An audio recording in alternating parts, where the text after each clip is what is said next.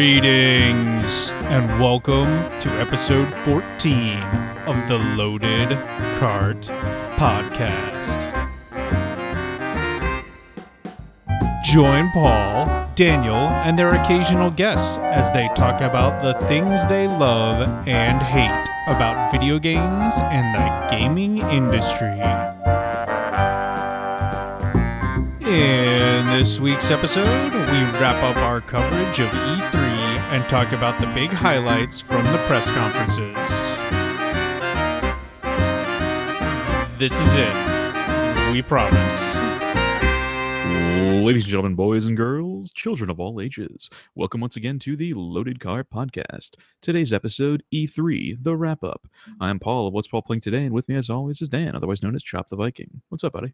Hey man, how's it going? It's been about a week or so, and it's felt like a really long time compared to all those E3 episodes we did.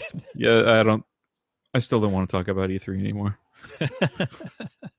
well, you've had like a week to absorb it all, so Uh, we're gonna we'll we'll get some stuff out of the way, and then we'll As long as it's not Nintendo. yeah we'll we'll not talk about Nintendo for a while. I'm still sad about that. Yeah, Anyway, it's it's painful. yeah. Anyway, yeah, like you said. Mm. So let's start off with what are you drinking? Just Just plain water for me. nothing fun. Yeah. No, I'm good.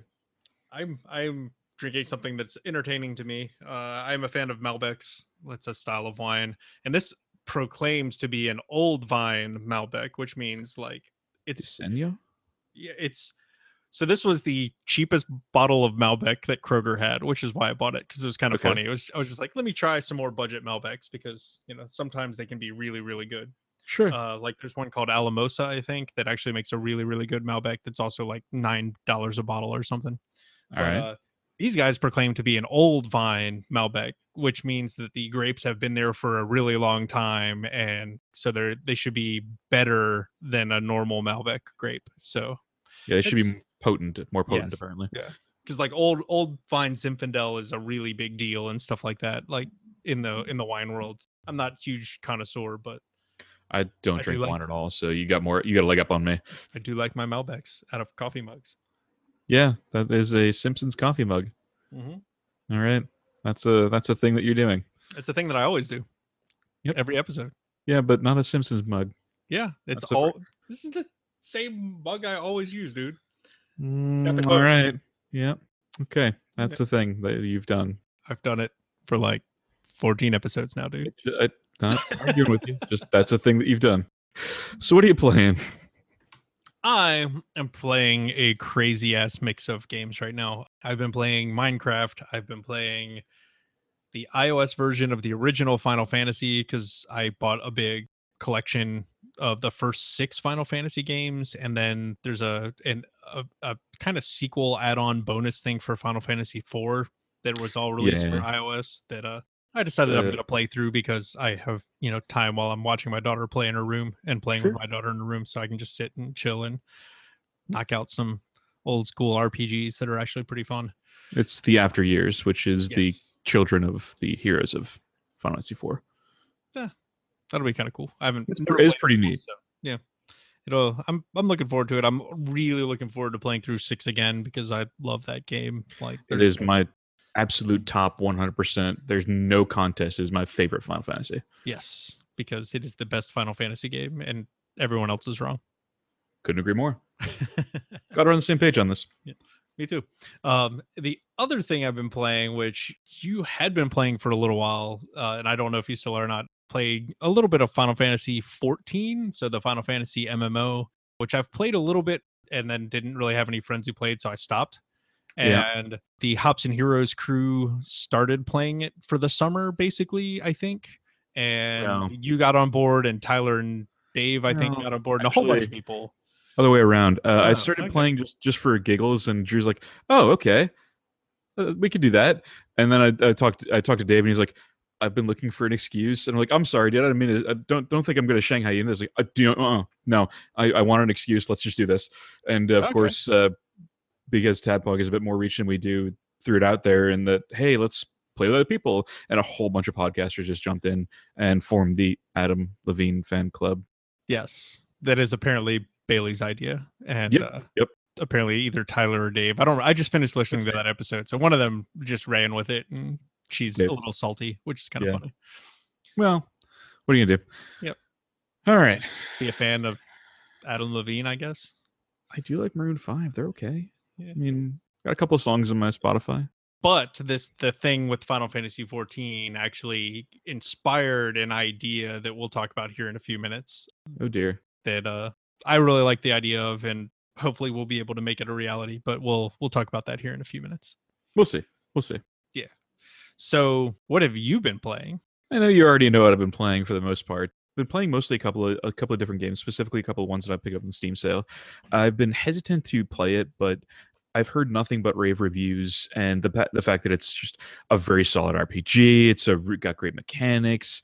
It's all right. I don't like this the humor of South Park usually. I'm not a fan of the show. I don't watch it, but I've been playing South Park: The Stick of Truth, and I've been enjoying the hell out of it because uh, Josh Edwards, friend of mine, uh, said that it. I I like they're parodying the RPG, and I and I, I replied to him that you can't really parody something that you're doing so well. They've made a great RPG. They've literally. I don't know if it's a parody at that point. They've made a great RPG. Period. well so i think it's it's a great rpg and then i think they parody some of the tropes of rpgs and then more so they parody the shit out of the tropes of fantasy in general That's fair. Those are both And- fair points. And there's tons of South Park humor in it, and a lot of it is recycled from the show, which is actually kind of funny because you don't watch the show, Yeah, which it's new to me. and apparently you have been half freaking out, half laughing your ass off at this stuff. Or at least that's the gist I'm getting from the messages you've been randomly sending me throughout the day. I've been sorely entertained. Uh, I started playing yesterday afternoon when I picked it up, and um, a mutual friend of ours, Hannah, came up and she dropped her husband off to at work, and we're like, "Well, I'm like, well, why don't we just play some games?" She's like, "Okay." I'm like, "I just picked this up. Do you want to try?" it?" She's like, "Yeah, let's." I've been wanting to play this, and of course, South Park: of Truth came up, and um, there was a maelstrom of silliness that occurred, a, a perfect storm, if you will, that I used Mr. Slave, who is a summon, on the pirate kids in the park. Yeah. And if you are not familiar who with who Mr. Slave is from from South Park, he is a a gay leather clad S&M submissive guy who in a, one of the South Park episodes gets a gerbil named Lemmy stuck inside of his ass for like got- an entire episode that makes fun of uh Lord of the Rings. Yeah, he's apparently got a, an extremely elastic asshole because when he he, he basically leveraged the kindergartner up there, and we both kind of stared in, in horror and shock, and then the kindergartner just goes, "Why?" and we both just fucking lose our minds. And I'm sitting there laughing my ass off. I look at Hannah, she looks at me, and we're both dying because it was just that perfect little "Why?" I just lost Yes. it. I couldn't. I could not hold on to my composure any longer and God fucking bless you, Mr. Slave, whoever you are, because that was just glorious. Uh, I believe Trey Stone does that voice. Uh, I could be wrong. But I yeah. wouldn't surprise me. They, Uh, they do most Trey Parker? on that show. Yeah, Trey Parker. Yeah, Yeah. Trey Parker, Matt Stone. yeah, yeah. And I've also been playing a great, a brilliant little um scavenge post. I, I don't want to. I hesitate to call it post-apocalyptic because it's not. Because they're in the middle of a war zone uh, called this War of Mine. Have you played it? I, I have not played it, but I have heard amazing, amazing things about that game. It is simultaneously the most engaging and most depressing game I've ever played. Uh, it's it's an excellent excellent game if you get a chance to pick it up. In fact, right now it's like five bucks. Go pick it up. It's it's Yeah. well worth the five dollars that you will pay. I think I could be wrong, but I think uh, one of my favorite YouTube channels, which is called Errant Signal, I think that they did a video on this war of mine. If you are not familiar with Errant Signal, uh, you should be.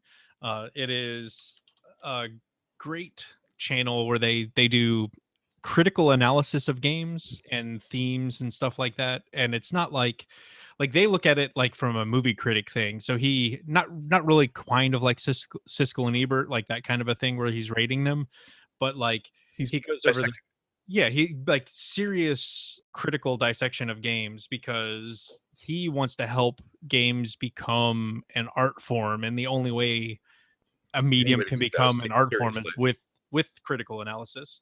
Yeah, to take them seriously as an art form and to to be critical of it because that's how you get better. I'm gonna see if I thought We can-. We can find it later and put it in the show notes.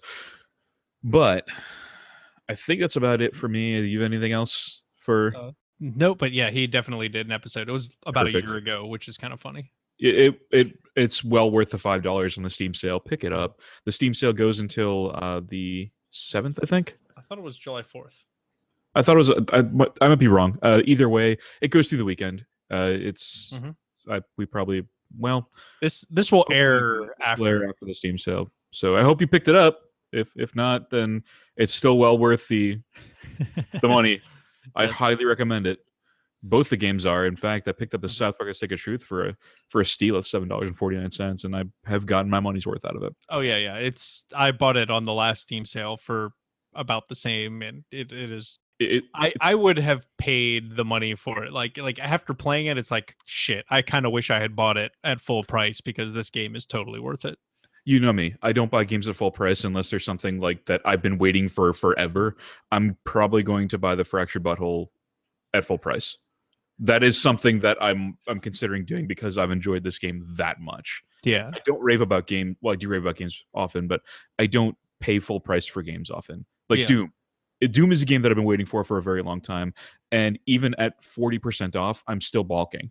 yeah. I I totally get it. I'm kind of the same place. Yeah. The forty percent off Doom has been really really tempting. It's extremely tempting, but at the same time, it's still thirty five ninety nine. I'm like, "Uh, I don't know, man. yeah. I, I, I do. I, do I thirty six dollars want it? I'm not sure. For, for me for a lot of games 20 20 bucks and under is that sweet spot when It there are some games when they drop below 25 20 dollars i'm like ooh i've been looking at this game for a while it, it's time Yeah, there have been several times where I'm in that. I'm damn close. I'm I'm I'm thinking about it, but hasn't reached that point yet. Yeah. All right. so you have been calling for itunes reviews I have. for several episodes now and Indeed. the people have responded I've even drunkenly called for them on Nintendo. yes yes you did that was really funny and hard to edit I'm sorry. but it was it was worth it we got it. we got a good clip at the end i think We did. We did. so we currently have enough reviews to actually show us our rating which yeah, is we're up to kinda 14 cool. now. yeah 14 five star reviews so far so that is good because i know that only one of them is me I have not given us a five star review, so none of them are me. nice nice I, th- I Uh, that didn't feel right. I don't know. Yeah. Anyway, so so the latest batch like a whole bunch of them just went through and just posted because i think they have to verify them or whatever yeah. Um, so we have a couple of people we want to uh, say hi to and thank for giving us the rating, and one of them is uh, Phil, who joined us for an episode, and Yeah. he said he would give us a rating. So He did. thank you, Phil. It was great having you on, and thanks for giving us a five star rating. it's appreciated. Appreciate it, Phil. And then next, I have a, a kind of semi serious message. And there's a, a fan of ours named Conrad. And Is that really semi serious? yes, that is this is totally serious. Are you sure? Yes. Are you sure? I want to wish Conrad the best of luck in passing that whole gallon of paint that he drank while listening to one of our episodes. I'm gonna ask one more time. Are you sure that this was a serious thing? Incredibly serious, deadly serious. Lots of paint. Well, um, I hope that didn't go up the works, Conrad.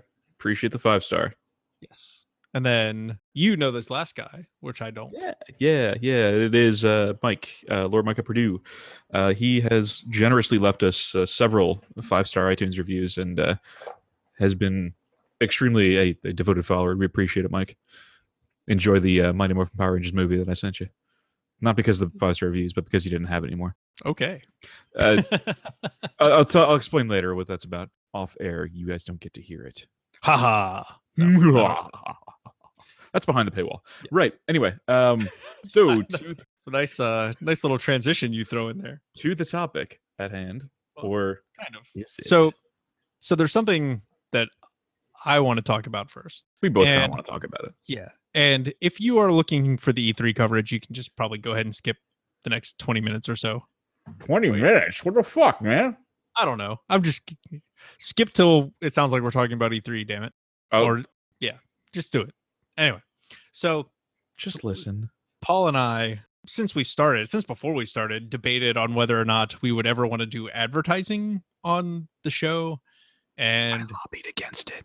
Yes, and I mostly lobbied against it. Like, this is why we haven't had any kind of advertising or anything. And recently we've been taking a look at the idea of maybe doing a Patreon and we've been talking talking ideas of like what we could do to make it worthwhile to you guys to do something like Patreon in instead of advertising because neither of us want to do commercials like I don't Like- want to sell you shit that I don't buy that you probably won't buy. Like I, I don't want to shill for Audible about a book that I've never read and don't want to fucking read.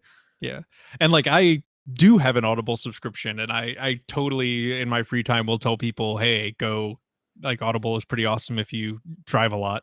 Don't get me wrong. I, I will listen to an audiobook if I if I want to. I'm not shitting on Audible. I just don't want to shill a book that Yeah. I'm not going to read. You know. Exactly. I, I don't- and normally they don't do that kind of thing. Like it's just you know, hey, you pimp Audible, and you you.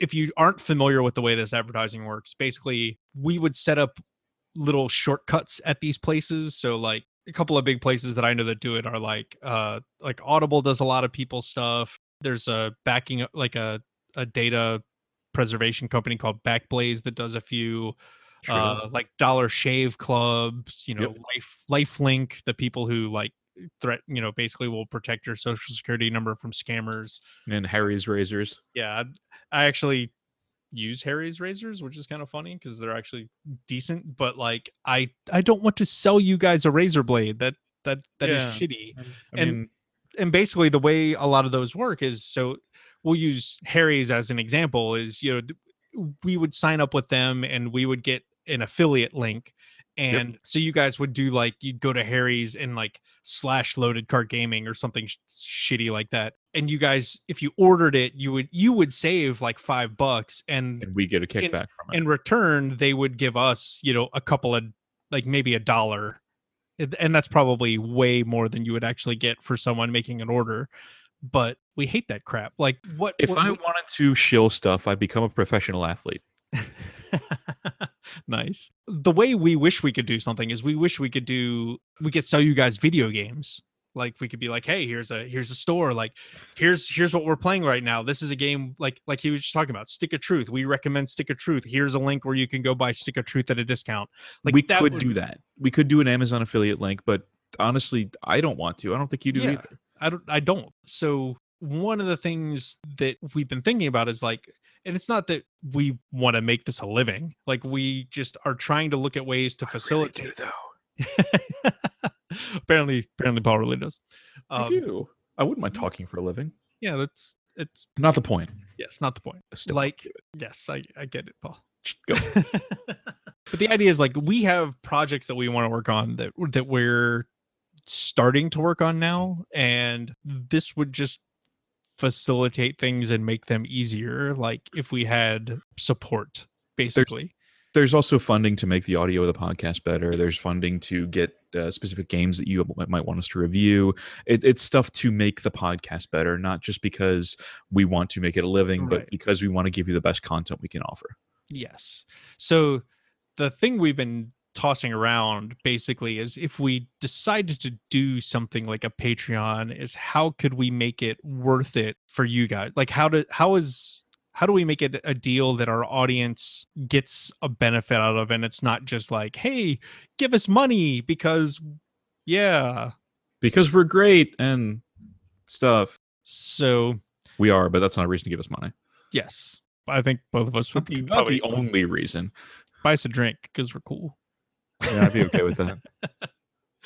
um, Scotch, no rocks. Straight. Just neat. so some of the things we've been we've been tossing around so kind of spoilery thing i have a new segment i am working on where i'm going to review games like and i think paul is working on a, a totally different thing but still kind of the same idea where we're both going to we want to start reviewing games too like not just talking about them but just like quick little less than five minute long reviews of games and just kind of give you guys some cool stuff to play and cool stuff to mess with and just stuff you may not be thinking about or one of the original ideas of the show that we've talked about before is that we really like the idea of doing a budget game reviews. So like here's a great game you can get for under $20 or here's a great game you can get for $5. Like that's something that's really appealed to us and like taking a game that may not have been great when you were paying $60 for it when it was brand new, but that might actually be a really awesome game when it's $10 on a Steam sale or something like that. I can see that. So it would help us to be able to afford more games to get do more reviews and do more frequent reviews because I mean we know what we can currently afford and we know what the timetable for releasing these reviews is going to be. So basically all of not all of the money, but basically all of the money right now from the uh from a Patreon subscription would go towards making these reviews more like giving us the ability to make them more frequent purchasing new games, giving us the ability to uh, maybe even license some video editing software, or Mhm. giving us a better set of microphones. I, you got a good one. I got a kind of. I'd like a new one, but that's not the point. yes Uh, love mine just- mine is fantastic Yeah, yeah, yeah. Right. so the thing is, but how do we make it a good deal for you guys? Not just for our own edification of, hey, we want some new stuff. Do you want to buy it for us? No, we want to give you guys some stuff, a reason to help us make the podcast better. And in this case, uh, I think the things we batted around are something like uh, early access to new content. But maybe Yeah. what was it? I think we get a couple of days before. Yeah, so so like the idea would be like these podcast episodes, like they would go up, the fully edited ones would go up to the subscriber list, you know, a day before they go live or something like that. And like our the video reviews that I'm working on, I would try and get up maybe even a full week before they would go live to the podcast, just because I'm going to be working on those like way way ahead of time because I'm right now I'm probably only going to do one once a month because I'm basically I'm going through multiple games and kind of picking out ones that I really really like and and using those as the review because the idea is I'm kind of giving my my idea is that I'm going to give you a game of the month to hey this is for for July I recommend playing this game and Yeah. for for August I recommend playing this game and it's there's a little more to it than that which you'll you'll kind of get when I kind of fully reveal what it is with the first episode and it'll I think you'll like it I think it fits in with our message, and uh, like that's kind of part of the idea is that the people who are on this on this list will kind of get access, priority access to this kind of stuff. It'll be nice. It'll be nice.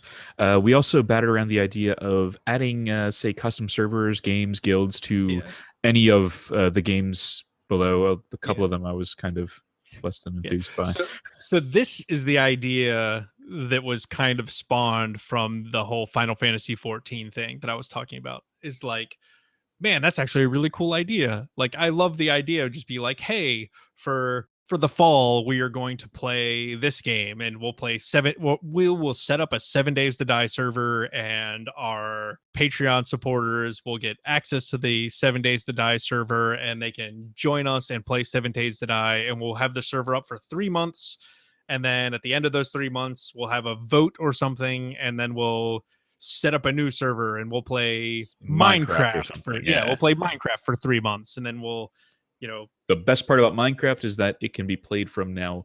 It, we we've had the friendly update. You can be playing from any game, any console, anywhere. kind of. Kind of. I, I i'll explain that. caveats to get- I'll explain that when we get to the. There's the, some uh, caveats. There is. Yeah, it's it. They're silly caveats, but yes. Yeah, well, Rust or DayZ or Please Don't Make Me Play Starbound uh, or Rust, uh, Terraria, like uh, any other Yeah. games. We even take suggestions of what to play. Yeah, like basically, I just went through a couple of hosting sites, and it's just like, hey, what are the the super easy to set up hosting things? And I just kind of wrote down a list of stuff that wasn't like Call of Duty and Battlefield because we are not huge on first person shooters, and these are more cooperative type things. So like that's kind of what we we like to play.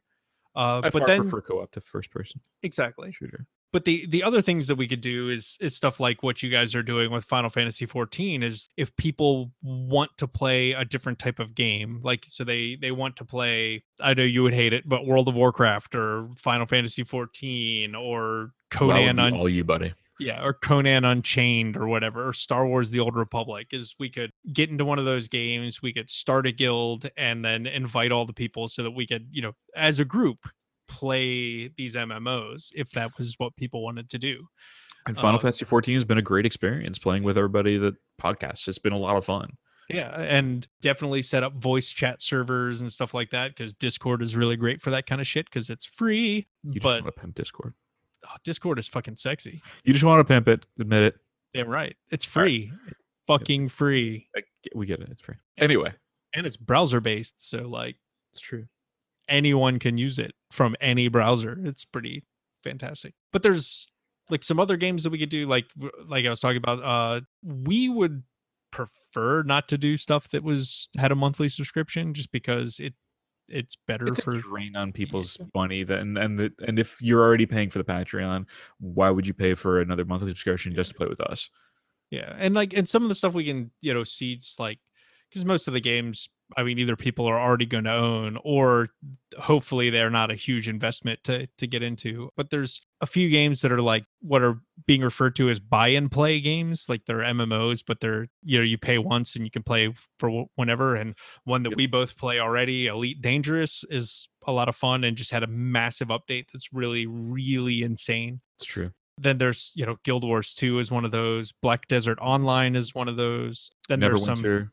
Yeah there's some free to play games too that well, like i said star wars the old republic conan unchained some of the That's the Age of Conan re-release. yeah it's the the free to play version of age of conan yeah It's re- Age of Conan was really good on release. I I'm kind of curious to see about FTP. yeah so it's like those are some of the ideas we've been tossing around of like you know just hey we'll we'll we will run the servers and we'll use the money from the patreon to pay for servers and stuff like that for whatever and then we love playing multiplayer games with people and they would be a lot of fun so it seems Yeah.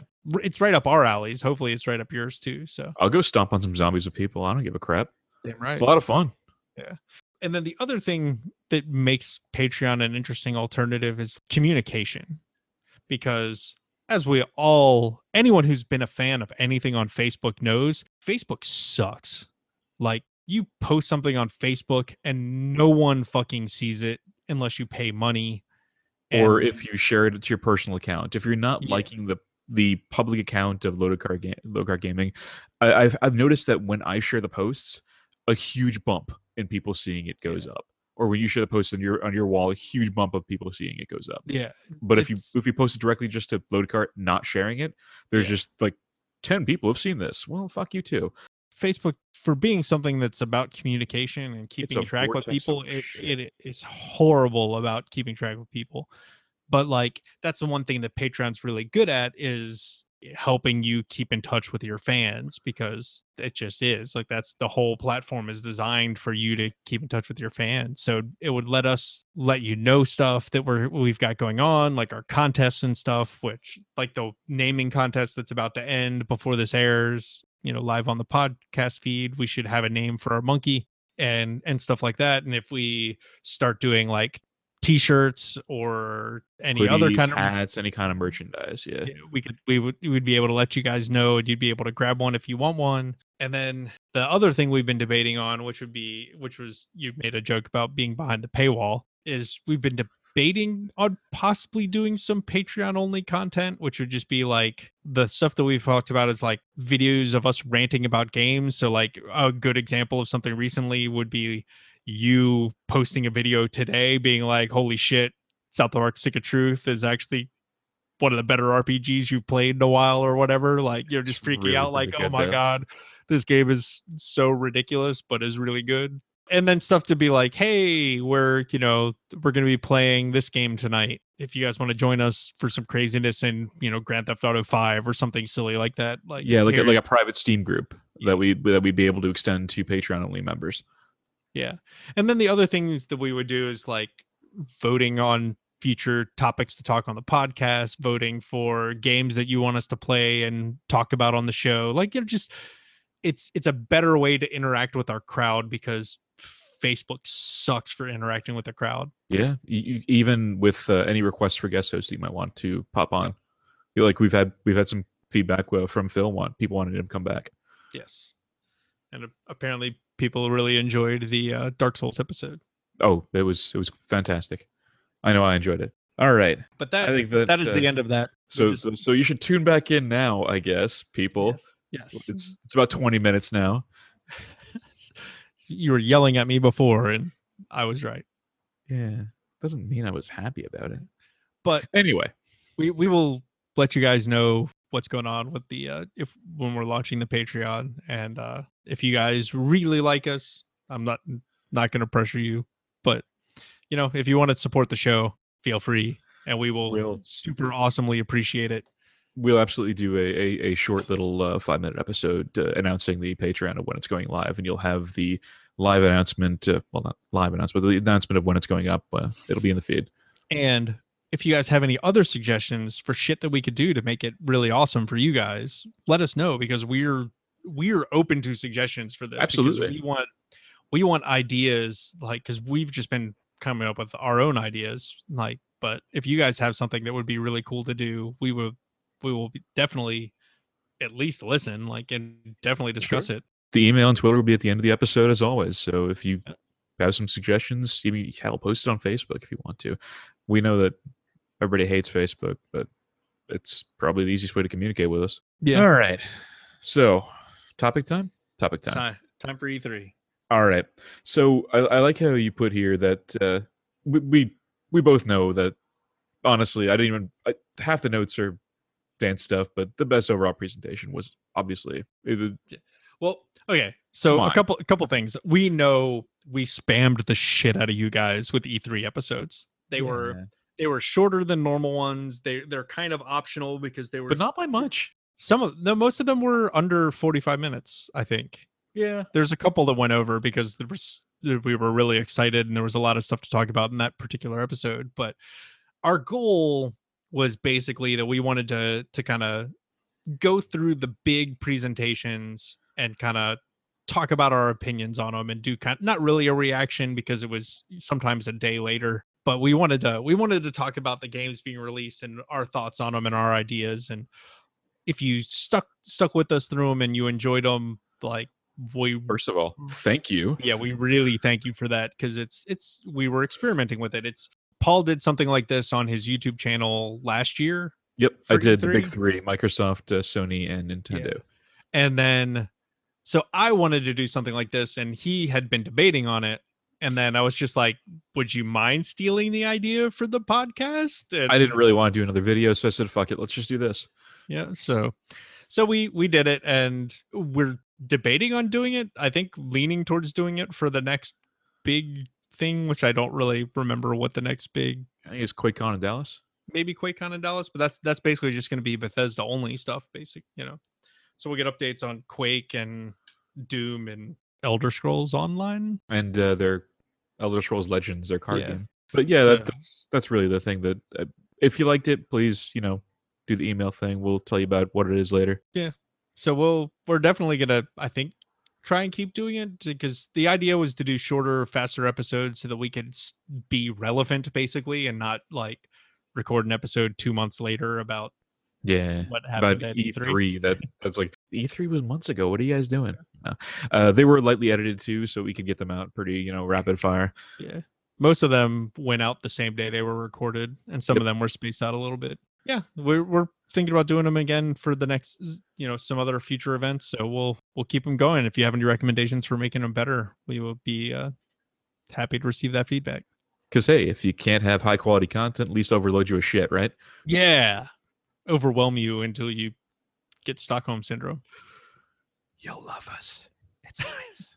right. All right. So So yeah, best like overall presentation. Best overall presentation by far was Sony. Sony. You we we talked about it in depth on the episode, but basically We so- gushed.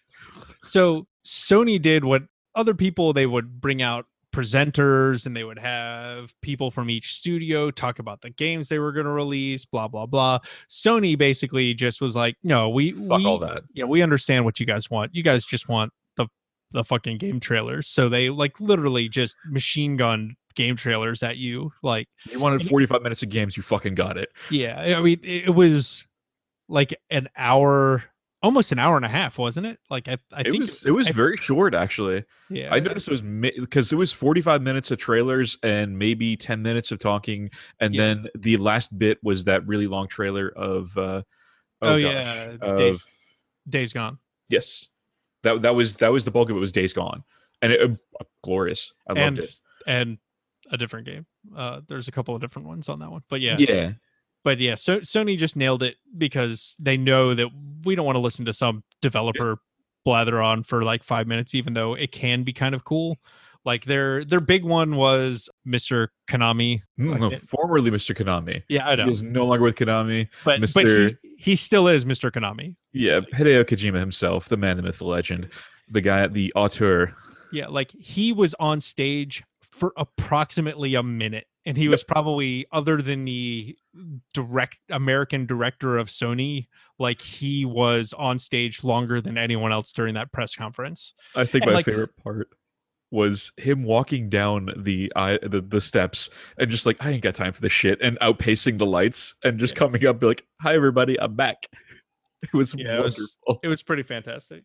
I I watched some of the post show thing, which was kind of funny, where the the guys from the from GameSpot, I think, was the people yes, they were they were doing, Doing the the official E3 coverage. the primary E3 coverage. One of them joked because he, he asked, he ran into Kojima there and asked him if, you know, he he could, you know, give them any hints or whatever of what was going to happen.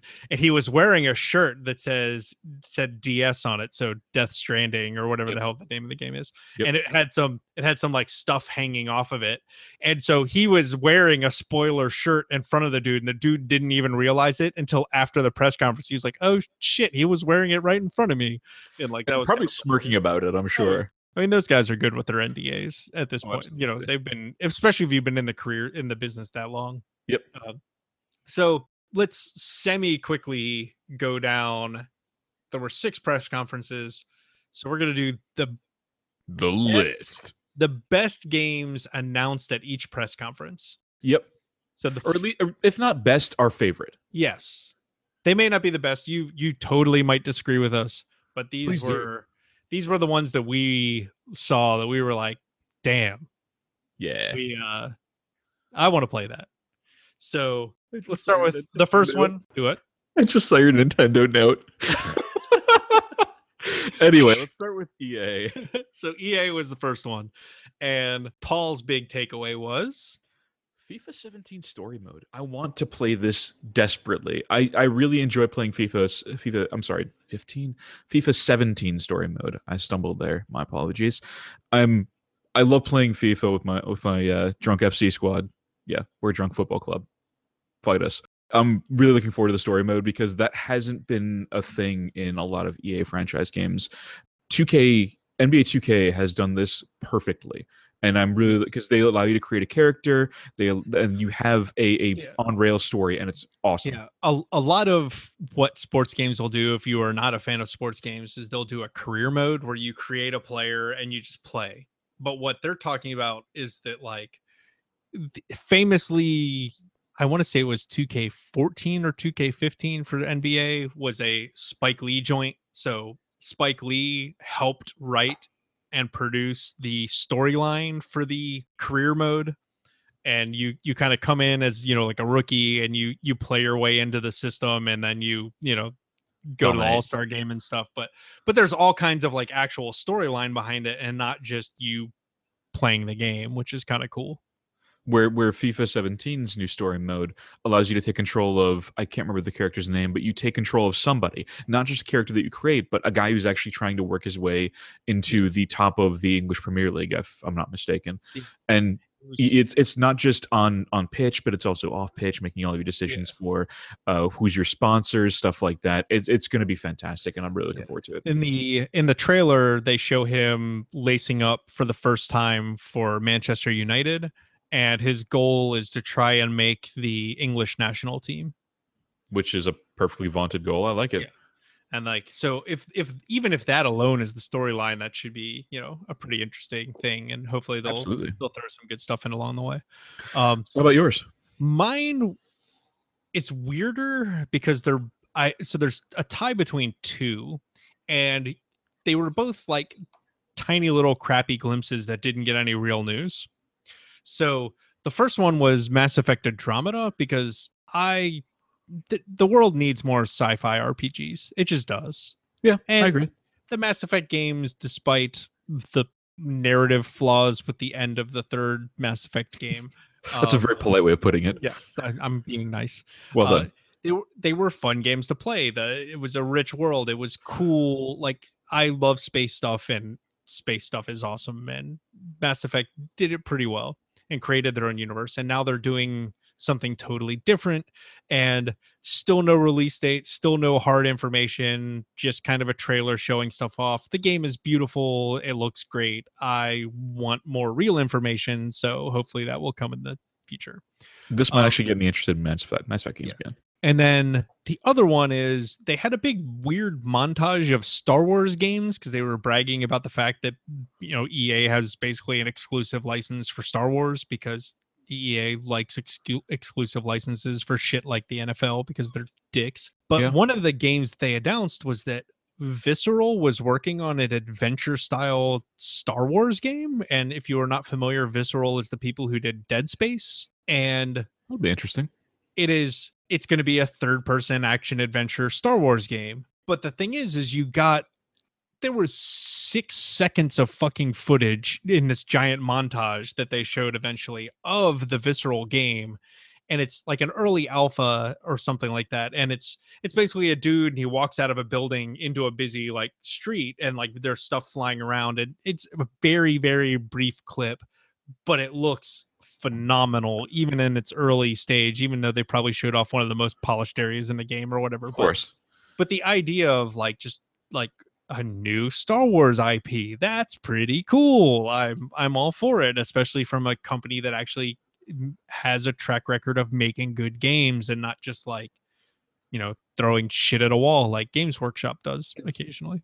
Just to uh, elaborate a little bit, they did the Godfather the game. I loved that game. Uh, Dead Space, the Dead, the entire Dead Space trilogy, including Dead Space Extraction, uh, which was uh, that was PlayStation Three and Wii. Uh, they did Dante's Inferno, which was also pretty good.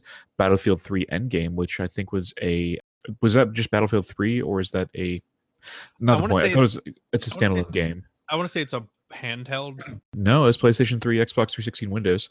Uh, they also did Army of Two: The Devil's Cartel, which is the third game in the trilogy. Uh, Battlefield Hardline, which if you haven't played that and want to play a first-person Battlefield game for the story specifically, this is the one to go with. It was an excellent game, played in an episodic fashion, like you're playing. Uh, think of Hardline as a television show, and you'd be about right. It was excellent. So it explains why I really enjoy visceral games. Yeah, like they they make good stuff. They do. So that's why them working on a Star Wars game is actually really interesting. And Absolutely. I'm I'm very curious to see what comes of it. So yeah, it's it, both of mine are really really vague, but are really really promising for the future. And it kind of served the Mass Effect Andromeda. Like they showed something just kind of to get you hyped. And then the you know visceral getting that little tiny clip in the Star Wars giant trailer was you know just kind of cool to see. Like whoa, that game looks awesome. Uh, I can't wait to see and hear more. It piques your interest just the right amount. It's it kind of it kind of hits you in the face a little bit with it. It's like, oh, hey, do that again. Yeah. So, So- next was Bethesda. I, was I was laughing quite a bit while you were talking, mostly because I saw your note in Bethesda. You have to talk about this first. Okay. So my my joking thing about the best announcement from Bethesda was the woman on the like f- obviously on the fucking front row of this thing who like there are internet memes of this woman yelling now like 'cause she you could hear her every time there was a crowd cheering for this Bethesda press conference you could hear this woman It was almost as if they had a mic on her. Oh yeah That's how loud she was. she, had to be right right by the stage and it's actually kind of funny because there's like kind of a history at E3 about companies planting people in the crowd to to hype up the cheers and shit like that for some of the things. So th- people are skeptical about whether this woman may or may not be an employee of Bethesda. I don't um, even care. It was just funny. But but the funny part for me was when they were talking about Elder Scrolls Online and and they're they're announcing this basically there's a feature for Elder Scrolls Online where your level will, will get shifted to whatever level of the zone that you're in regardless of what your level is so Right. you can you can go anywhere in the game that you want and travel with anyone and do any quests and whatever Yep. and so he announces this thing like this guy who's like the, the director of ZeniMax Online and the, the the this woman you very clearly hear her yell fuck yeah It was And the dude- delightful. the dude like smirks and like tries to keep going. like you, uh, you can see him fighting not to laugh at that. yeah, yeah, and or no, he said he said we think you'll like it, and she said fuck yeah, and and he just kind of smirks. Yeah, It it, great. it was so funny, and, and there's just several minutes, of- just several just little things of just her being like, oh my god, like, and you can Mhm. just clearly hear it because of her like higher pitch voice that cuts through everything, and it was so funny. Not the kind of woman you want to date, but very funny. Yes. What was your big takeaway from this one? Prey. I'm not even gonna bullshit. I'm not gonna hype it up. Prey. It looked fantastic. Uh, Just Yeah. the entire trailer was just awesome. Yeah, we will we will again link the trailer for this game because Yep. Yep. they just kind of nailed you out of nowhere. They didn't explain what the game was. They're just like, hey, here's this new thing they're working on. It is apparently a complete reboot of the original Prey. Mhm. And they're just the original Prey basically never happened. And like Yeah. that's I think what they're going with now. But uh, holy crap, does it look really, really good. So good though. Uh, side note: uh, Thank you very much for doing all of the uh, the show notes work for those because those trailers can't have been too easy to find. Oh no, they were actually the easiest thing in the world to find. But uh, appreciate it because uh, I, I was talking earlier with Dave and he had just finished all of his podcast queue and I was like, "You even went through all the E3 episodes?" Because that was a freaking gauntlet. He's like, "Yeah, I did, but I wanted to stop and watch all the trailers." I'm like, "Well, Dan put it all in the show notes. Good luck." Yeah. So the great thing that GameSpot did is they did playlists for every one of the press conferences and they Oh, broke okay. up the trailer. So literally I just went to the GameSpot you know YouTube channel and just linked all of those trailers like just right back to back to back to back to back in because we Fair talked enough. about we talked about all of the trailers in order so I just went through and just Yeah, Yeah, we just literally went through the press conferences and talked about things in order. yeah mm, so if you if you want to go back and listen to any of these feel free the you know the trailers are going to be in uh, the again the the games that we talk about the press the trailers will be in this in the show notes for this one again Absolutely. they're so so worth watching like Mhm. that was one of the really good things about e3 is that most of the trailers and a lot of the gameplay uh, f- demos that they did on stage were actually really really well done which Pretty much everything was just fantastic. well almost everything We'll get to that. Don't put the cart before the horse. Let's go to Microsoft. don't put the pokemon before the zelda God damn it. Let's just go to Microsoft. No, no, because we haven't finished with Bethesda yet. Hmm, all right. Because go. in addition to Prey, one of the things that I'm personally interested in is Elder Scrolls Legends, which is a collectible card game that they're making. Yep. So like they're trying to jump on the Hearthstone and Magic online bandwagons, and it. I want. I just. wa- I'm curious. I want to see how the game works. I'm signed up for the beta. If they, you know, will send me an invite, I would be happy to play it. Like I'm just. I'm curious. I like collectible card games. I have fun with them. I play. I've played three or four. What about Gwent? I Or is that less interesting for you? it's slightly less interesting because I have not played through the Witcher Any the Witcher series. games? Yeah, I have. I've. I played through the first one. It was excellent. I kind of started the second one. I played the third one uh, quite a bit, but it just didn't grab my attention. It just Yeah. didn't take and hold my attention. Yeah. So I was like, eh, whatever. They're they are coming up on my queue though, so I'm going to be curious to see if Gwent is interesting enough to catch my attention in the game, or if it's just going to be one of those annoying things that you play in a game just to because you have to Looking at you, Final Fantasy. to get past some things, and and you Mass Effect. God. Anyway, can we do Microsoft now? yes, yes, we can we can talk Microsoft. So Sea of Thieves. Sea of Thieves. Thieves. Uh-huh. Sea of Thieves. Yes, I will totally 100% agree. Sea of Thieves I think we agree on pretty much all of this. stole Microsoft, like, Oh yes. and it's it was like a little almost throwaway title that they kind of threw in at the end. And the most interesting thing about Sea of Thieves is it's made by fucking Rare. Which I haven't liked a Rare game is since Donkey Kong Country on Super Nintendo. Nice. So 64. if you are not familiar with Sea of Thieves, which you are probably not because it was uh, basically first announced at E3, it is a team oriented, cooperative, open world sandbox pirate game. Just in case you didn't have enough buzzwords in there. Yes, like like that's the only way I can explain it though. So It was they they the trailer looked really cool, but then they had a gameplay demo of it, and they and that was fantastic. the trailer was like, oh, this is kind of cool. This is like fable-ish style cartoony graphics. It's a pirate game. I'm color me curious, you know. Like I love that- that pirate was, games. That was I my piracy. Yeah. I enjoyed the entire motif around it. Yeah. I want more pirate games because Sid Meier's Pirates was my freaking childhood. So like that original trailer was like, okay, I am interested in this game. Show me show me more. And, And, they, they, actually did, which was surprising. So they show this gameplay trailer, which is I, it was highly edited to make it you know look more entertaining. But you know that's what E3 is for. But it was a they invited three groups of people to their studio to check out an early alpha of the game.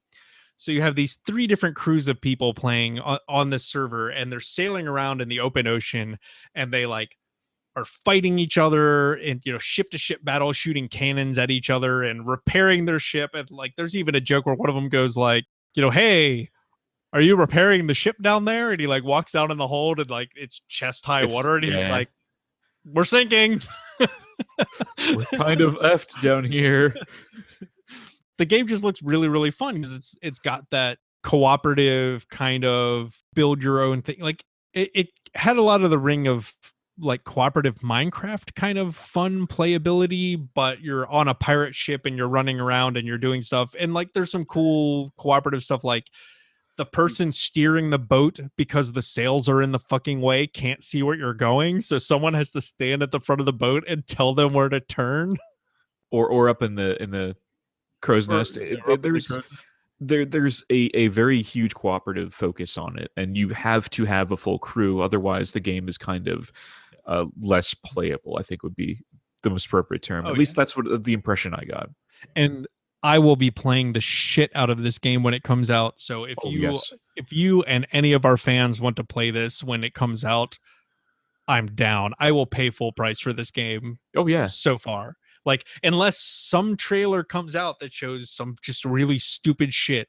like I will totally go balls out the day this comes out.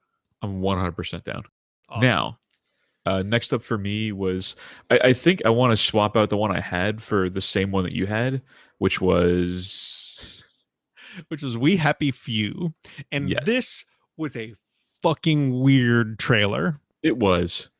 So I don't think they understand what pinatas are. No, I don't think they understand what. pin- So it's hard to talk about this trailer because this trailer is like a crazy acid trip. Like it is. this dude, his apparently his job is to censor news articles and. ev- the stuff that you pick up from the trailer is that everyone in this civilization takes happy pills basically They're called so joy. yeah, they're called joy. So basically, they take these pills that make you, you know, fit in with society and be all happy and conform. They, they, they make sure that you're uh, completely complacent and it, and this the, the guy decides to discard his joy Yeah, so to he- speak. He does not take his pills. yeah and and i guess his significant other i can't i can't tell if it was his wife or not but she walks into the room and she's like oh have you forgotten your joy? He's like no no no I I- i'm i'm going to take some right now. She's like oh okay and she just flips the pill in the air takes it and she's like oh you're you're gonna come for the party right it's in a few minutes he's like yeah i'll be right there and so he starts having memories Yeah, he starts he starts having weird hallucinations and flashbacks and weird memories and just a weird trippy trailer. Uh, and then basically you realize that this is kind of a weird police state and things aren't quite what they seem. And there's a weird pinata scene which The- we won't spoil Oh, because don't don't spoil this pinata scene. Let let them see the no, pinata. no, it's fine, it's fine. Um, yeah, But after the pinata scene, he sprints from the room, Yeah, saying that well- he's a downer. yeah, they, they call him a downer because he is no longer on his happy pills, and the the police get involved and they start chasing him down. And he and the trailer ends with basically him running away from the the feds. Oh, the trailer ends differently. Yeah, it's it's just weirdness, but it looks like this might be something kind of like Sir, You Are Being Hunted, where you're just basically trying to escape and do. I, we we know nothing about the story other than what's in this trailer. We know nothing about the gameplay. We know absolutely nothing other than, you know, this dude is being hunted by the police because he's not taking his happy pills and the art style looks really cool just like the premise is really weird and i'm really just want to see this game like i Yeah, just I want to see what they do Yeah, I, I'm 100% behind this. As of right now, I don't think I, I'm not sure I pay full price because I want to see more. Yeah. But it might be a full price game for me, depending on how much it is and what all the details are coming out. yeah which we don't know yet because Don't know jack shit about it. Yeah, and so you had one more game that you did. really want to talk about from microsoft I did. I did. A couple of years ago, I, I think it was 2015. It might have been last year. State of Decay came out. It is a post-apocalyptic scavenge survival game where you play as one of three characters trying to survive the zombie apocalypse.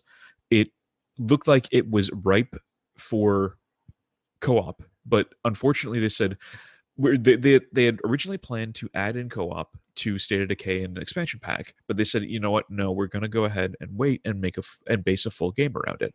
And I was like, okay, I'll try the full game later. My buddy Ben bought me the uh, sp- super special edition uh, during a Steam sale one uh, like this past Steam sale in winter, and I got another and I got another itch for it. And then the trailer came out for this, and I'm sitting there going fucking bananas because the trailer was so good and I can't wait because it looks like it's going to be four person co op and it just looks so freaking glorious. I cannot wait for State of Decay 2. That is a day one purchase for me. nice nice that's that is a high accolade from you That is a huge, huge thing because again, I don't pay full price for games. Yeah. Next Um, up, we got Next Ubisoft. up, so Ubisoft, other than their very fucking stupidly weird beginning, Their surreal beginning, and then uh, poor, oh god, I can't remember her name. Uh, poor Aisha Tyler is just like, what the. F-? She's you could see the like, what the fuck was that look on her face when she starts talking about it. That was the best part about the of Ubisoft's E3. yeah. So yeah, Ubisoft had a weird guest host, which was kind of weird, but apparently she's done been doing it for year. like for like five years. She's Yeah. been doing this, so it's not apparently not as weird as I think it is. If you're not Um, familiar, Aisha Tyler does the voice of Lana Kane on Archer. Yes, that's her. Oh, okay. You didn't See- put that together? No, I did not. Uh, so I am familiar with Lucky Yates, who is Dr. Krieger, Yeah. and uh, Amber Nash, who is Pam, Pam, Pam Poovey. because both of those folks are people who are part of a troupe of improv actors in Atlanta called uh, Dad's Garage, which Oh, nice. which if you have not gone to a dad's garage show and you live anywhere near Atlanta, I'm Go. looking at you, Drew and Bailey.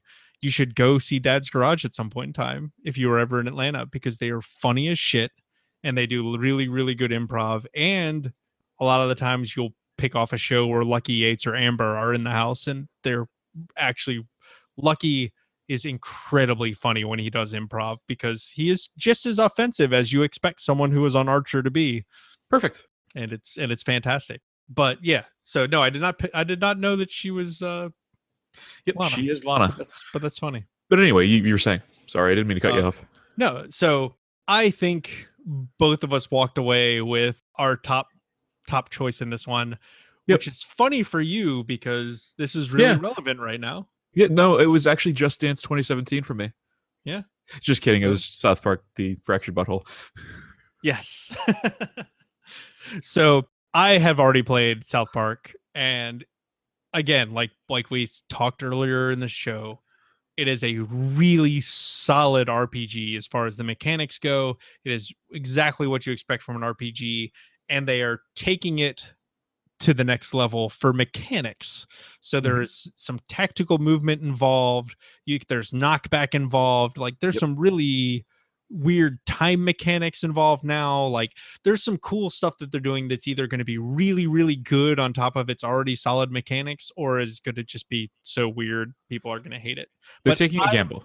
But I have confidence in Obsidian in doing this. At least I'm hoping Obsidian is the one doing this.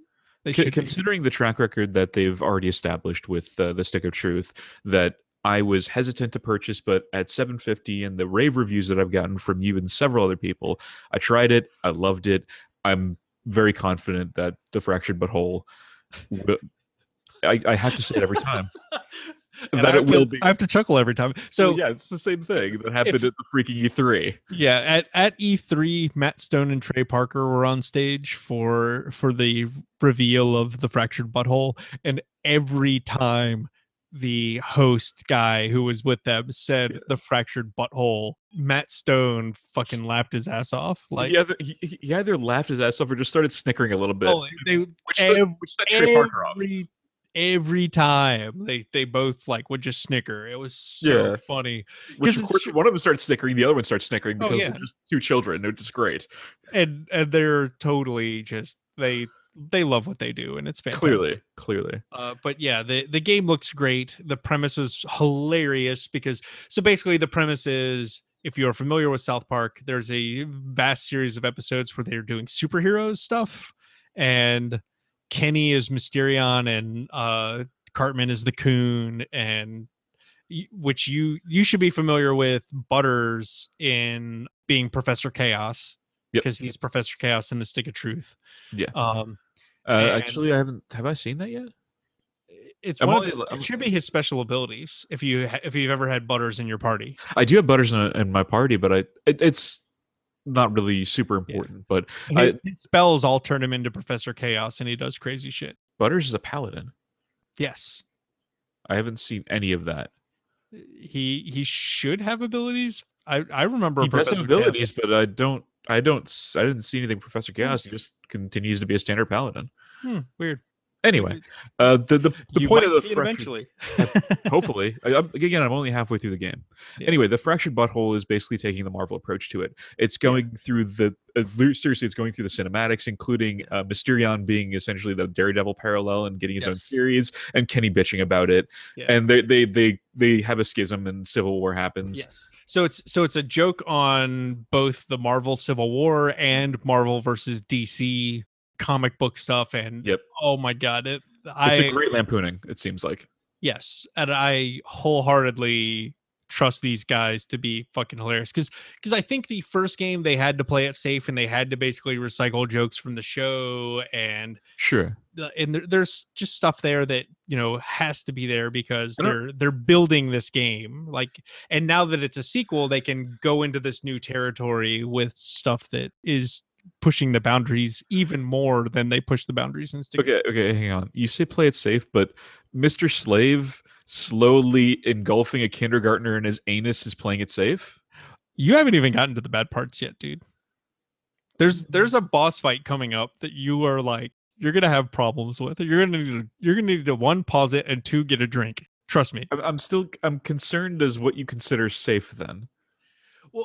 It's safe in terms of South Park humor, like because South Okay, Park. okay. the- th- th- there's the qualifier. That's all yeah, I need. yeah.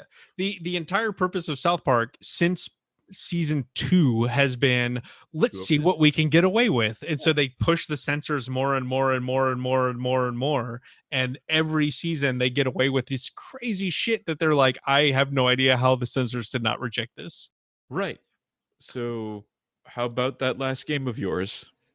yeah so so yes so south park looks like it's going to be good and we're both looking It does. Oh, yes, that is probably a day one purchase for me. And if you are not if you're if you're sick of hearing us talk about South Park right now, if you pre-order the fractured But Whole Yes. right now, you get the stick of truth for free. I thought about doing that, but at the same time, I was like, you know, it's 749. I can I can afford that. It's not going to break the bank. I bought it. I don't regret it. I would pay full price for it just to give the devs some more money. Yes. That's how that's how much I've enjoyed the game so far. Yeah. And Obsidian is a fucking fantastic studio, so Absolutely. support Obsidian. So the other game that I have on there that really really interested in me, basically the gameplay demo is what really sold Yeah. this game on me. Uh, a game called Ghost Recon Wildlands. And I haven't been big on the Tom Clancy weird Bandwagon. fran- franchise since probably Raven Spear, which is I think the third, either Yep. Raven Spear or Raven Shield, the third Rainbow Six game. Rainbow Six game was the last one I played. but this one looks really fucking awesome. And part of it is because the the guys that they got to do the gameplay demo, I'm still not sure it's not a, it was a gameplay demo. I'm still not 100 percent sure. I think they just got three guys who were former military to do it, Maybe or four guys, or however many guys it was. there was four. So the it's an open world game where you like you're you're a, a basically a special ops unit kind of, and you're fighting this Colombian. I'm pretty sure it's Colombia that they're in. Uh, Colombia. Um, Bolivian. He, it's a Mexican cartel that's taken over Bolivia. Yes, yes, that's right. So uh, Mexican drug cartel has completely taken over the country of Bolivia and you're trying to you're you're an insurgent military force trying to fix things. And so they show this this mission where these guys are trying to extract a a guy who basically gets rid of the bodies when they murder people. Yep. And so these guys, you know, like uh, I just uh it's so good. They they break into this place, they infiltrate it, they get the guy, they drag it like he gets in an SUV and drives off because they fuck it up. And then they they chase him down and they they basically pit maneuver his SUV into a building and and he wrecks so they they get him and land a helicopter on the road and drag him out of the wreckage and throw him in the helicopter and fly off and this is like 10 or 15 minutes of gameplay it's it was just so crazy because you couldn't tell what was in-game audio and what was the guys talking over microphones which is I'm, I'm still concerned as to whether or not it was four guys who had military training or were ex-military and were doing the voiceover, or if that was in-game voiceover. I'm Yeah. still, I still am, am not sure. yeah and and that's that's why it's a hesitant and why it's second because like if that is indicative of gameplay if you can communicate that well with your team like holy shit that's going to be Yeah. a really cool game I'd be sold.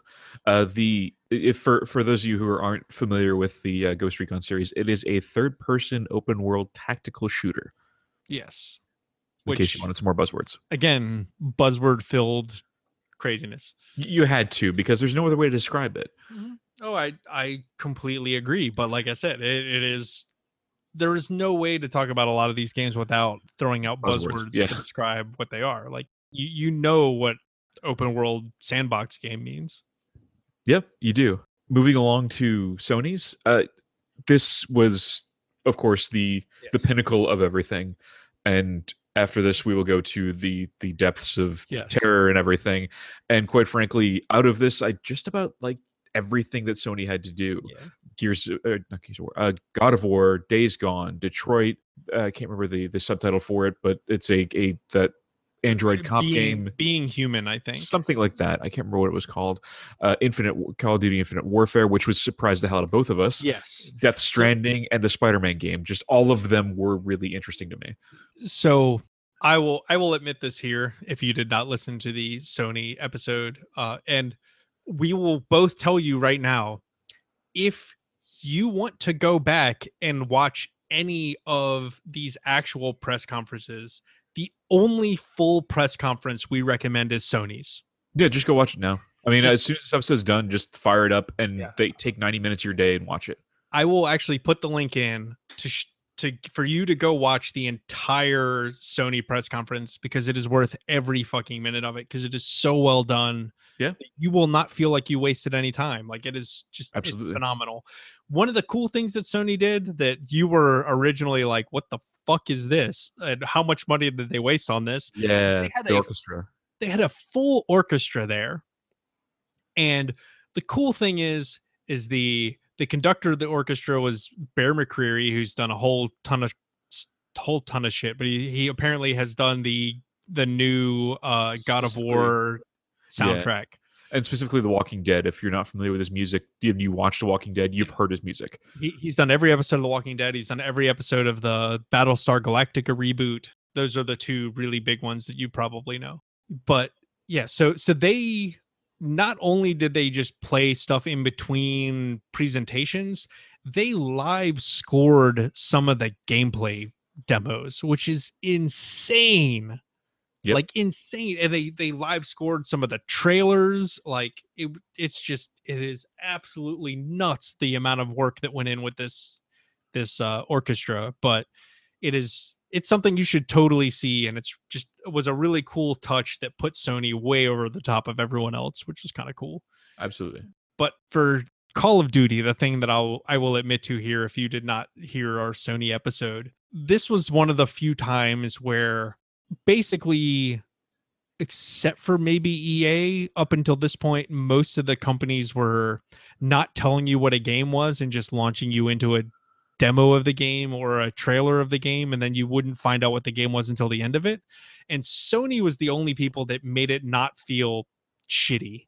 Like Microsoft did it, and you would just be like, oh god this is so obnoxious just tell me what the fucking game is but sony was like i don't know it was, it was the rapid fire delivery that made it basically just like oh hey this is kind of cool like i don't you care that i don't know what to this three is. minutes of Yeah. trailer, and then hey, you get you know what the game is. You know what the game is. You know what the game is. yeah but so so with call of duty infinite warfare what the reason it threw us both both for a loop is like they did a gameplay trailer so it was an entire mission of these this guy walking onto a bridge of a ship as as the captain of this big starship and again you know me and science fiction starship space battle stuff so so they're they corner an enemy giant spaceship. He runs down like you as the the hero or whatever run down get into a, a smaller starfighter basically and you fly out in your you know knockoff x-wing slash viper depending on whether you're a star wars or a battlestar fan and you fly around through this giant pitched space battle where these capital ships are blowing the shit out of each other. Looks fucking awesome. You land near this other capital ship. You get out of your ship. There's zero gravity space fights with you with a grappling hook and all kinds of crazy shit and game looks great. You you jump over to this capital ship. You put a giant explosive charge on the the, the bridge of their ship blow a hole in the bridge get inside your team you know seals off the bridge they take over the ship they vent the entire ship through the one of the like cargo bays and they take over this enemy ship and win and you're just like that game looks just happened? fucking awesome. Like, holy shit, I want to play this game. I had nagging things in the back of my head through the thing, just like the shooter aspects of this look very Call of Duty. That was just, Mhm. it was in the back of my mind the whole time, like, yeah, that's very Call of Duty ish. And then the thing comes up and it's like, boom, Call of Duty Infinite Warfare. And I was like, well, fuck, I might actually buy a Call of Duty game. Yep. That doesn't happen. No, Dan has I, played a I- Call of Duty game since Call of Duty 3. no, it was uh, World of War. War- Okay. So it's been, it's been a few years. Several. Yes, several. But both of us were completely blown away by the trailer. Just really well done. Excellent stuff. I, I I think both of us are looking forward to it. I don't know if it's a day one purchase, but certainly down the road. The trouble with it is that Call of Duty games have a very long span where they're continually a lot of money to pay. Yes, they they do not they do not discount. they don't on drop in price. However, I was I think we were both sold on not just Infinite Warfare, but Days Gone.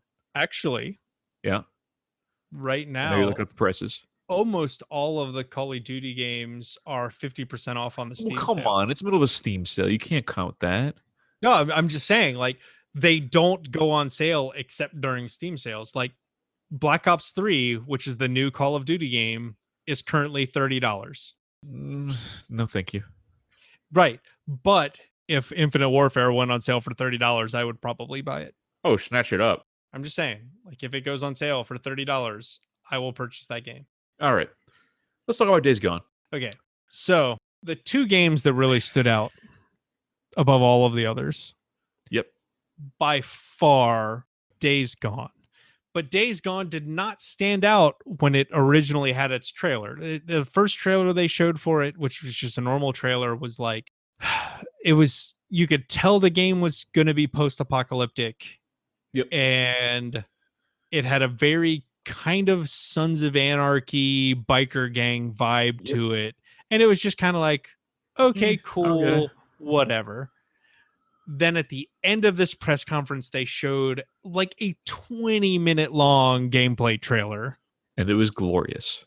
And it was like, holy shit, this Have is the survival horror zombie game That people wanted. have people have wanted to play for a really long time now. I will ask you a question. Uh, have you seen World War Z, the film?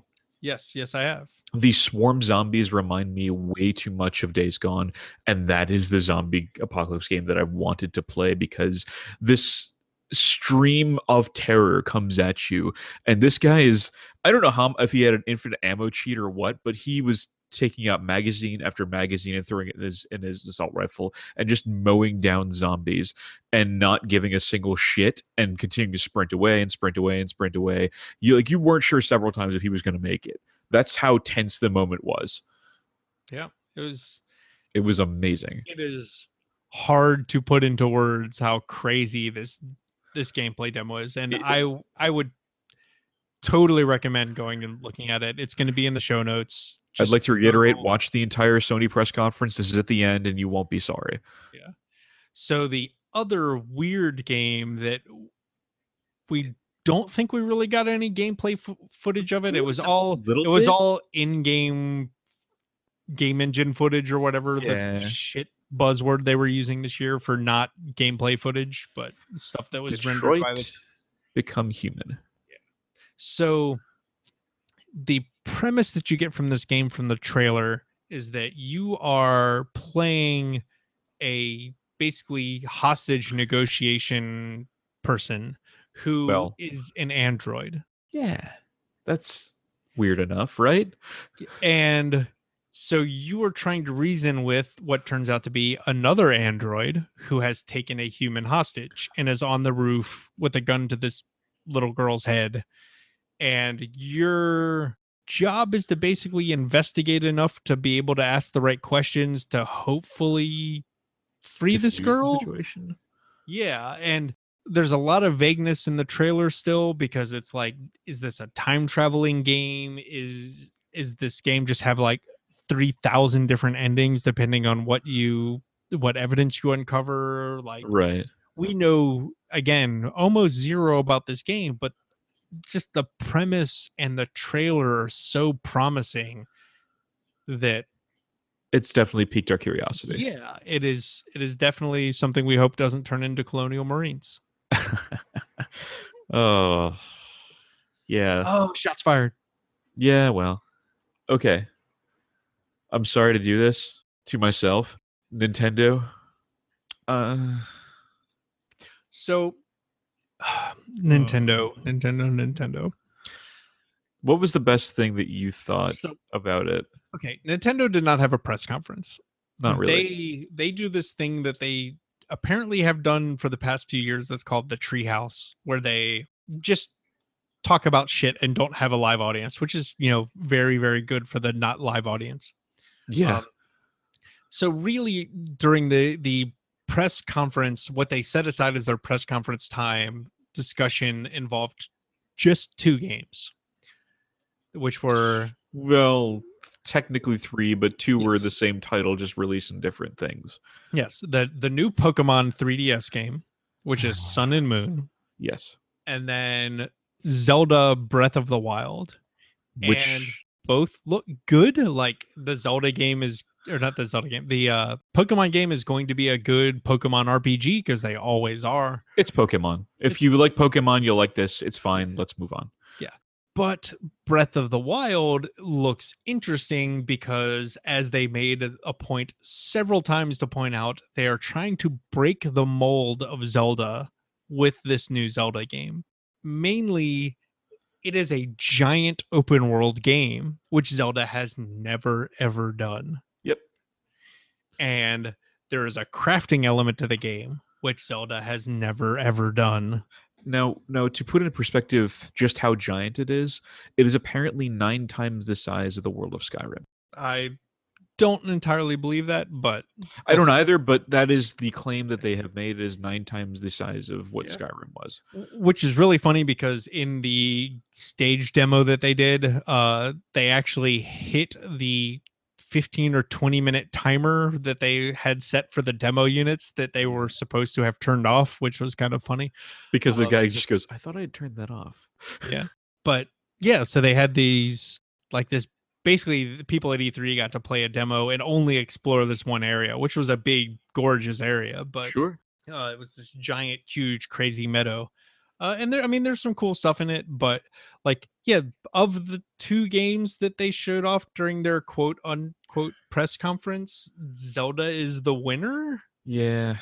Uh, so to put into context what this press conference was, it wasn't really a press conference so much as two very, very painfully long gameplay videos. Uh, 45 minutes for Pokemon Sun and Moon, and an extra 30 for Breath of the Wild. 45 of the longest goddamn minutes of my life because I sat there for almost the entire fucking time, and I I skipped ahead. I was like, okay, this has got to end soon, right? This has got to end soon. No, no, no, no, let me finish. Let me finish here because I've got a I got a nice rant on fucking Nintendo, and I'm so fucking mad now. You you you you skip ahead, you skip ahead, you skip ahead, skip ahead. I have I sent I sent Dan an image of it started about 10 minutes in because it's 10 minutes of waiting for them to actually start the fucking press conference. And about 10 minutes in, about 55 minutes is when that ended. And I'm sitting like, this is 45 minutes of this gameplay. 45 minutes. You could have slimmed it down to maybe 10 and still gotten all of the content that you wanted. And it was a very stilted interview. These Yes. two very poor people, this lovely girl trying to interview the the two people over at Game Mhm. Freak that created it- that created this game. And they're going through a translator because Yep. the two people on the left don't speak Japanese. Two people on the right only speak Japanese. I would have been fine if it was either two, four people speaking English Yeah. or four people speaking Japanese. Just give me subtitles. That's fine. Yeah.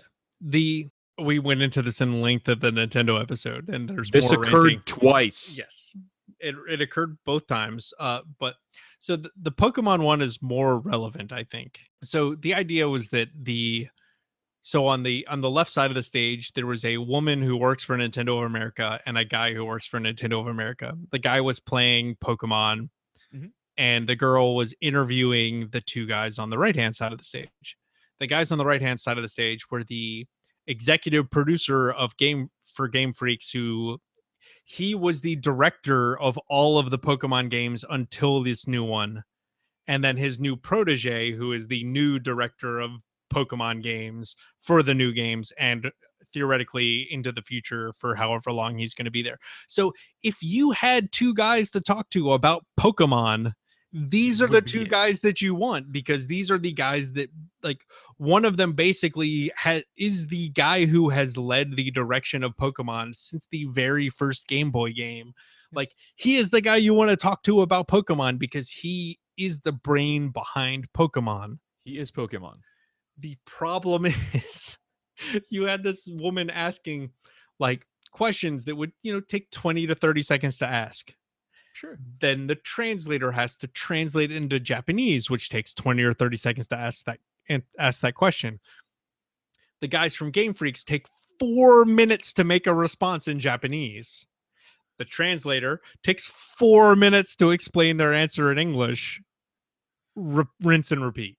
And it Like, is it was- the most painful 45 minutes of If- my life. If you were a super shot before. yeah if if you were a super pokemon fan it is probably really cool like just just having these guys input is really great the presentation format is not fantastic and yeah it it hurt the mic the nintendo presentation like it just oh hurt Oh god, it was painful. I, I would have been okay if they had just had two people who spoke Japanese interviewing the two other two people who spoke Japanese. Give me subtitles. yeah, I'm subtitles. fine. I'm absolutely fine.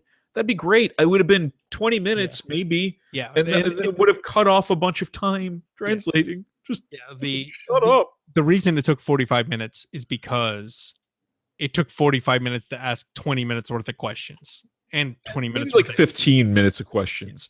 it's it is crazy how much extra time it took for all of the repeating through translation and that kind of sucked so unf- my my highlight for the nintendo was that they it ended like oh my god it was so I skipped about three quarters of the conference, and I, I felt like I missed nothing. i watched the entire thing and i only caught one so sorry. one thing that paul missed which was a, a thing with the pokemon game about how they were using a slightly different art style to try and emphasize something. and, and not just that, but also that the the the two gentlemen from Game Freak were the executive Yeah. producer and director, which was really cool information. I love the idea of it. The execution was so bad that I just I skipped 75% of it and felt like I didn't really miss anything at all from both the Pokemon perspective and the Zelda Breath of the Wild perspective. I really didn't feel like I missed anything. Yeah. So, one thing that I want to talk about now, now that we're on. done with all of that, there was one really important non specific thing that Microsoft talked about during their press conference that is really fucking important. Yes, I really want to talk about. please. Microsoft is starting a new thing, and I don't remember what they're calling it because they have some shitty catchphrase for it. But the idea is that Microsoft has this new policy that they're going to start using where you buy the game once and you can play it anywhere. That's exactly what it is. It's called Play Anywhere. Okay, cool. So, what this means for us, for us players, for us, uh, our audience, is that you can buy a game through Microsoft. I will use air quotes, Microsoft, and you can play it on your 360. You can play it on your Well, you you can't play it on your 360. You can play it on your one. Whatever, your Xbox One. You can play it on your fucking Project Shitio, Scorpio, whatever the fuck they're calling their new stupid thing. You can play it on your iPad if it supports iPad. You can play it on Android if it supports Android. You can play it on PC if it supports PC. which everything will Which that Microsoft is toting. everything in the Microsoft press conference said it was for Xbox One and PC and Windows 10. Windows 10. Mm, yeah, the cool thing is you can buy these games and play them wherever. If you don't have an Xbox One, you can play them for PC. And the cool part for us is that it means more games should be getting PC ports. yes, And the other cool thing is that Microsoft has said they are going to use Steam. yes. That was the most important bit that I It's- saw, and I it was, so happy. It did not come out in their press conference. Steam, the Steam stuff was not part of their press conference. It was something they said later on that they said they Steam has a really good, you know, basically base customers shit. So they're they're going to go 55% through of the market. Yeah, Yeah, they're going to use Steam. awesome. and this is a huge deal for PC gaming because games that would normally be console exclusive have incentive to be have a PC port. Absolutely.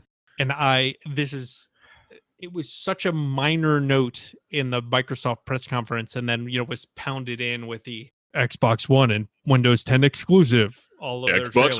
and Windows 10 exclusive every Every- time. every single trailer. That was just I, I think it has a much bigger effect for PC gamers than it does for uh It, it X- should have been Xbox that should have been their highlight. It really should have. Kind of, but m- their Xbox market I think for the most part is bigger than their PC market. Like For just you know part. for for people who are going to tune into this thing, like they have course. more Xbox One fanboys than they do PC fanboys. But it is big news for the PC community, which is kind of cool. Absolutely. Um, then another cool thing for us, because we are, as you should know by now, fans of the co-op, is there was a huge co-op theme this year. Like so many games from every person except for Nintendo were co-op. You had to slide that and get dig in there, didn't you? Well, fucking Zelda's not co-op. Fuck that shit. And Pokemon's not co-op. So Yes, fuck you. Not, it's not co-op. It, but there's there's co-op. Nope. Anyway, Nope. Uh, there. Nope. Not co-op. anyway, most of the games that we've mentioned here, Ghost Recon Wildlands, Days Gone, I think, uh, Infinite Warfare, Sea of Thieves. Sea of Thieves, especially, uh, State of Decay 2, Scalebound, they're all co-op. They were all touted as co-op. They were hugely co-op, and I'm super excited about just about all of that. I'm stoked. Yes. Mm. And and it was just kind of really cool to see. It's like, holy crap, we just talked about like a couple of weeks ago. We just talked about how Yeah, we were just heavily bitching. dead. And now, like, boom, E3 happens and everything is co-op. I fucking love it. Yeah, basically. Holy shit, it's awesome. We just bitched about it. We bitch and we get things. So what else do we want to bitch about? Hey Nintendo. No, I'm kidding. anyway, there is going to be a pretty big FPS showdown coming within the Yes. next year, specifically. Uh, no, Call in in fucking October and November. yes, within the next. That's within the next year. It's within the next like four months. It's within the next year. It still falls within that particular category. I'm Within- technically correct, the best kind of correct. No. Call of Duty Infinite Warfare, Battlefield 1, and Titanfall 2. Yeah. Let the games So- begin. Yes. So the the weird thing we we commented on this during the uh electronic arts especially during the electronic arts one is like so Call of Duty Infinite Warfare is due out November 4th. Yep. Battlefield 1 is due out like a week before that. Yep. Titanfall 2 is due out 2 weeks before Call of Duty Infinite War Warfare. Yes. So like these three huge FPS franchises are coming out with new games within 2 weeks of each other. Yep. So huge FPS fight coming up, which is kind of cool. Like just for from a gamer standpoint, brawl. if you like com- console FPSs, like this is this is your year because you're getting three really interesting games and very different games, like all One crammed right back to back yeah. to back. One that's really way far in the future, one that's in the not kind of not too distant future, and one that's taking place in World War One. I, Yeah. guess. Like I not interesting aesthetic choice, but okay, we'll give it a shot. Yeah, like and we didn't mention Titanfall 2 during the EA or A thing, but like Titanfall 2 actually looks really good because it has a single player campaign finally. That could be interesting. Again, once it gets, you know, below t- 25 bucks, uh, Yeah. I will, might pick it up to play the single player campaign. Battlefield 1 looks really cool because it's a fucking World War 1 shooter and World War 1 is very untrodden territory for first person shooters, which is It's true. again kind of cool. But it is what it is. Yeah. So uh, it'll be interesting to see which of those kind of wins out because I have a feeling they're all going to just sell ridiculously within a very short period of time. Like I, it'll be Oh, interesting sure. to see by the end of the year which one of those sells more. All right. Let's wrap up. Yes. What are you looking forward to the most? So, if I have to pick one game from this entire E3 announcement shit that I am looking forward to more than any other game, Sea of Thieves, by far. Like, Absolutely. holy shit, that game tra- that gameplay trailer looks fucking amazing. It I, did look phenomenal. I cannot overstate or understate this enough. Like, holy shit, that gameplay trailer looks good. Please go watch it and and get hyped. Like, get hyped for this game. Like I don't normally get hyped at these things, but holy crap. I want to sign up for their fucking PC alphas. Like just come hey Rare. I'm right here, my hands in the air. Just pick me. I will I will I will be an Here's all evangelist the feedback. games. Hell yeah, I will. all right. And what about you? What is had what game if you have to pick one, you have to pick Uh, just one. What one game are you looking forward to the most out of all of E E3? It's such a tough call because there were so many good ones. I've got four listed here. Um, if I absolutely 100% had to be nailed down, had to pick one, you're gonna Yes. twist my thumbs off if I yes. don't. Days Gone. All right. I, I'm so much looking forward to that, especially after that gameplay trailer. That's what grabbed me. Is that he's sitting there just mowing down fast running zombies from the day uh, World War Z, and he's just he apparently. I, I have to You- admit you the you have to run. Like you cannot No, stand. You and can't stand there and fight. There's fight, no. yeah, That's not an option. But the thing with that is, it seemed. It still seemed like he had infinite ammo. That's the only thing I could think of because he was magazine after magazine after magazine after magazine. I could be wrong, but I don't think he goes through more than five or six magazines in that trailer. He had ten. I counted, Okay. which is you're not going to be able to carry that much. Just, I mean, video game logic you can, but as a person, go ahead. You're the one in military training. I, I was just about to say standard combat load is seven. Okay, standard combat load. Do would you would you was there any event where you were requested to carry more?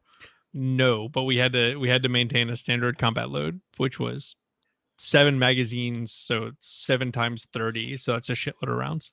That is a lot of rounds. And And that's. 100. That's 120 rounds.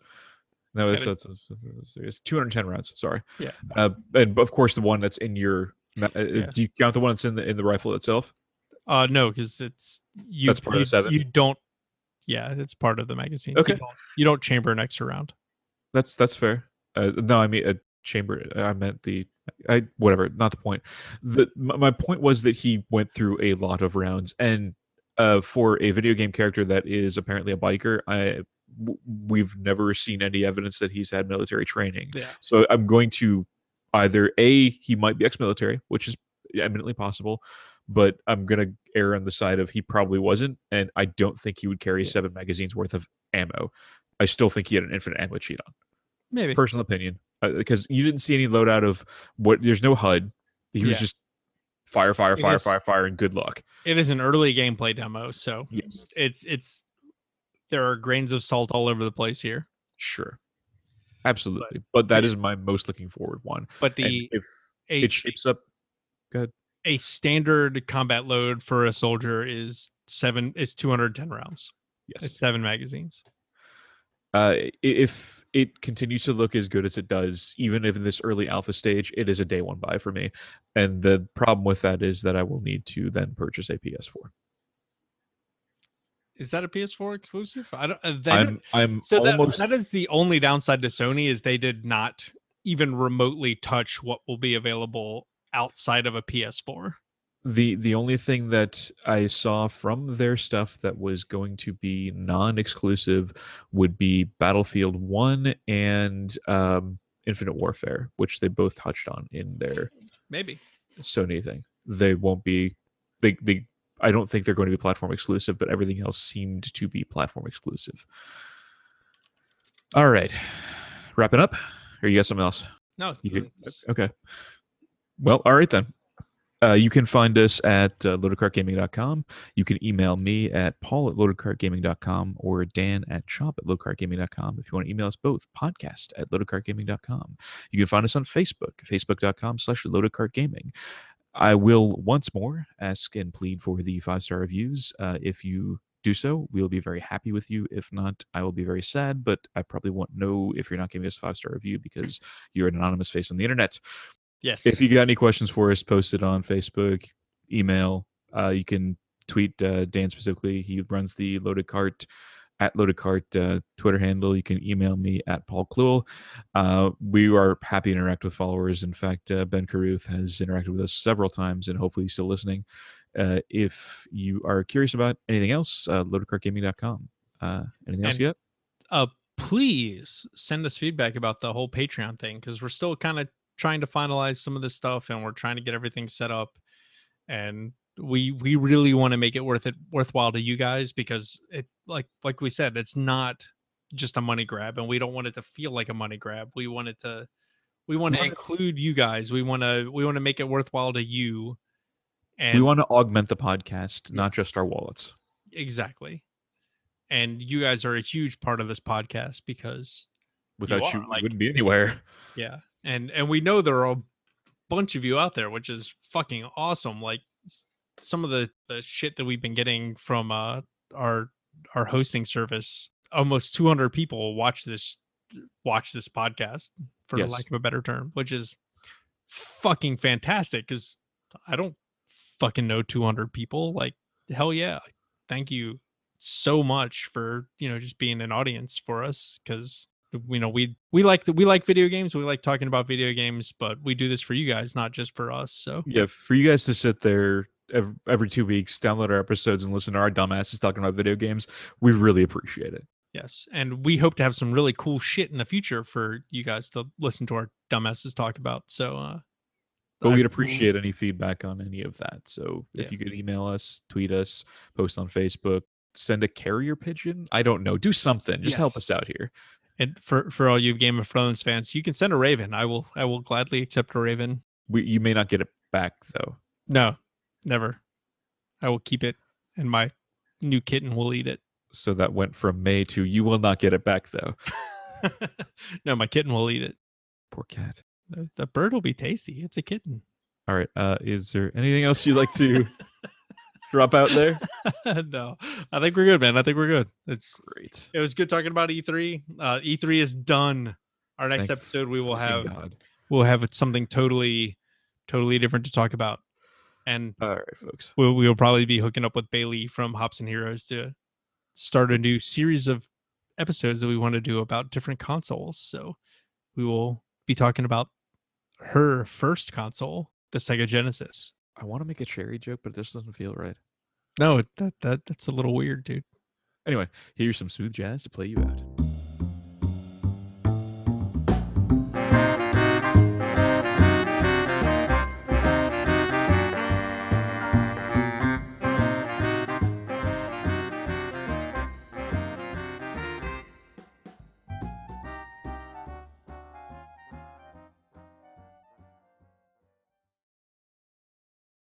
Like that Hannah store would probably be behind the paywall Yeah. if I hadn't already told it. Fuck.